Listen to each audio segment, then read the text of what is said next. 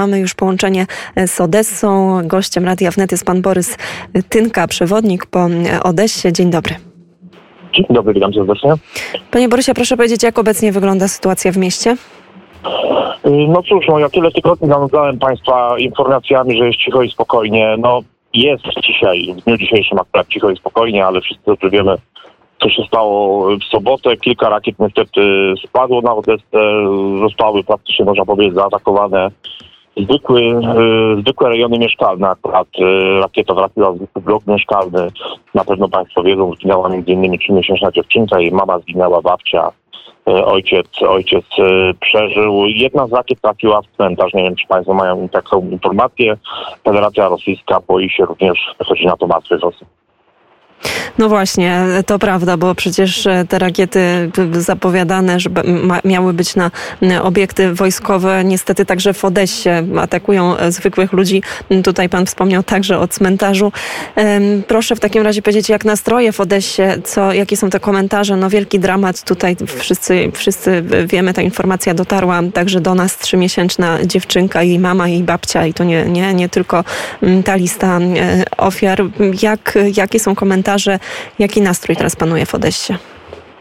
No cały czas powtarza się oczywiście o tym, bo mówi się o tej trzymiesięcznej dziewczynce, ale cały czas pamięta się również o innych miejscowościach, które wcześniej były poszkodowane, więc yy, to jest taki przykład tego bestialstwa, jeden z wielu przykładów tego bestialstwa właśnie e, żołnierzy rosyjskiej. Rakieta spadła na zwykłe e, osiedle, gdzie nawet podejrzewam, chyba nie ma możliwości umieścić jakiegokolwiek, umieścić jakikolwiek obiekt wojskowy. To jest taka tak zwana sypialnia. W każdym większym mieście w Polsce są takie rejony nazywane sypialniami, gdzie ludzie rano opuszczają je, aby dostać się do centrum miasta do pracy, a po południu po to, aby wrócić. Więc jedna z rakiet właśnie spadła y, na ten y, rejon. Ja też y, przypomnę, że sobota to był dzień przed świętami wielkanocnymi w niedzielę i dzisiaj, w dzisiejszym poniedziałek są obchodzone prawosławne święta wielkanocne. No mimo wszystko tutaj nie ma przerwy na odpoczynek. Cały czas wczoraj również w niedzielę było słychać alarmy, tak więc no jeszcze raz powtórzę, dla tych ludzi nie ma nic świętego.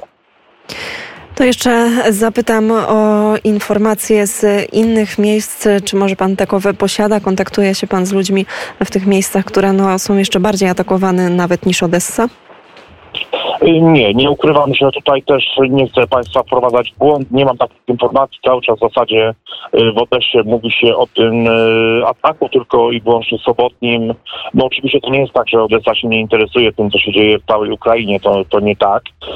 Ale no nie ukrywam, że Odessa tak troszeczkę takie mam wrażenie z takiego jakby, nie wiem, letargicznego snu chyba się budzi, bo ja sam osobiście Państwa zanudzałem tyle tyle tygodni właśnie mówiąc, y, że jest cicho i spokojnie, a tutaj niestety okazało się, że, że nawet Odessa, która by się wydawała jest y, jakimś takim symbolem dla, dla Rosjan, o czym zresztą mówił prezydent Zełenski na słynnej konferencji prasowej w stacji metra, cytując słowa między innymi właśnie, że dla Rosjan zawsze Odessa była Odessa mama. No niestety, no tutaj okazało się, że ta Odessa mama no nie jest mamą. To prawda, to zapytam panie Borysie nieco e, inaczej. E, czy czuć bardziej strach teraz na ulicach Odessy, czy raczej taką mobilizację, przygotowanie i takie nastawienie, że, no, że po prostu Odessa, tak jak zresztą praktycznie cała Ukraina, będzie się bronić e, do końca? Jeżeli chodzi o ludność cywilną, tutaj ja bym nie, nie widzę żadnej różnicy, jeżeli chodzi o zachowanie przed sobotą, a teraz. Jest poniedziałek wielkanocny, E, ludzie poruszają się po mieście, jest piękna pogoda, ludzie spacerują. E, to nie jest tak, że akurat e, człowiek jedzie marszrutką i faktycznie słyszy tylko i wyłącznie jedyny temat, czyli ten temat związany z sobotnim bombardowaniem. Y, ludzie mówią o tym, ale to nie jest tak, że ten temat tylko i wyłącznie zajmuje właśnie mieszkańców y, Odessy. Ja mam takie wrażenie, że Odessa jest y, bez zmian w zasadzie w dalszym ciągu gotowa do obrony. Ja widzę portale społecznościowe, widzę wiele komentarzy osób, które mieszkańców Odessy, które pozostały, które pozostały w Odessie, które nie wyjechały. Jest no to jest czas modlitwy, no bo to są święta, więc tutaj też wiele mimo wszystko zwraca się y, w kierunku cerkwi.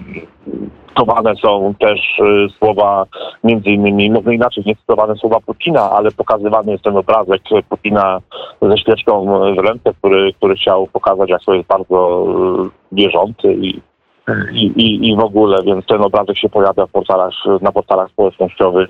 Y, cóż, no, Tutaj, jeżeli chodzi o cywilne osoby, wydaje mi się, że tutaj nie ma jakiejś wielkiej zmiany, ale to prawda, Odessa żyje tym sobotnim dniem, mimo że już jest poniedziałek, minęły dwa dni, ale Odessa żyje tym sobotnim dniem, biorąc jednak mimo wszystko pod uwagę inne miasta, cały czas pamiętając o, o Buczy i Lpieniu, Gostomelu, o tym cały czas się mówi, że to, że w Odessie zginęła dziewczynka. Oczywiście to jest tragedia, zginęło 8 osób, ale wszyscy pamiętają doskonale, że w innych miastach jest na pewno dużo gorzej.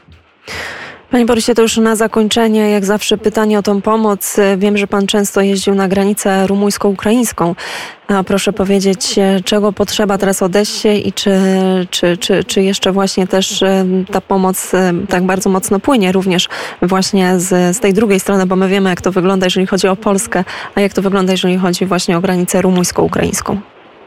Tutaj się nic nie zmieniło. Cały czas tą pomoc y, otrzymujemy. Akurat w sobotę tak się, tak się złożyło, że w sobotę w pierwszej połowie dnia ja byłem w Izmailu, to jest miejscowość y, oddalona około 20 km od granicy rumuńskiej ukraińskiej, 20-30 km. Tam przyjechała do nas pomoc z Polski. Przekazywaliśmy pomoc humanitarną w miejscowości Safiany pod Izmaiłem. To jest taki, taka malutka miejscowość, gdzie znajduje się obecnie bardzo dużo uchodźców. Pomoc płynie Wiem, mam informacje z Polski, że nasi znajomi przyjaciele, którzy cały czas, praktycznie od początku wojny, wojny nam pomagają, cały czas chcą pomagać i nawet ta sobota to e, bombardowanie nie zniechęciło ich do tego, wręcz przeciwnie. E, już nawet mam informację, że nie będą jeździć na granicę rumuńsko-ukraińską, ale będą jeździć e, bezpośrednio do Odessy. I to są bardzo dobre, takie wykrzepiące informacje. Ja bardzo tak panu serdecznie dziękuję za komentarz. Pan Borys Tynka, autor książki, między innymi książki Przewodnik po Odessie, był gościem Radia Wnet. Jeszcze raz dziękuję. Dziękuję serdecznie, wszystkiego dobrego.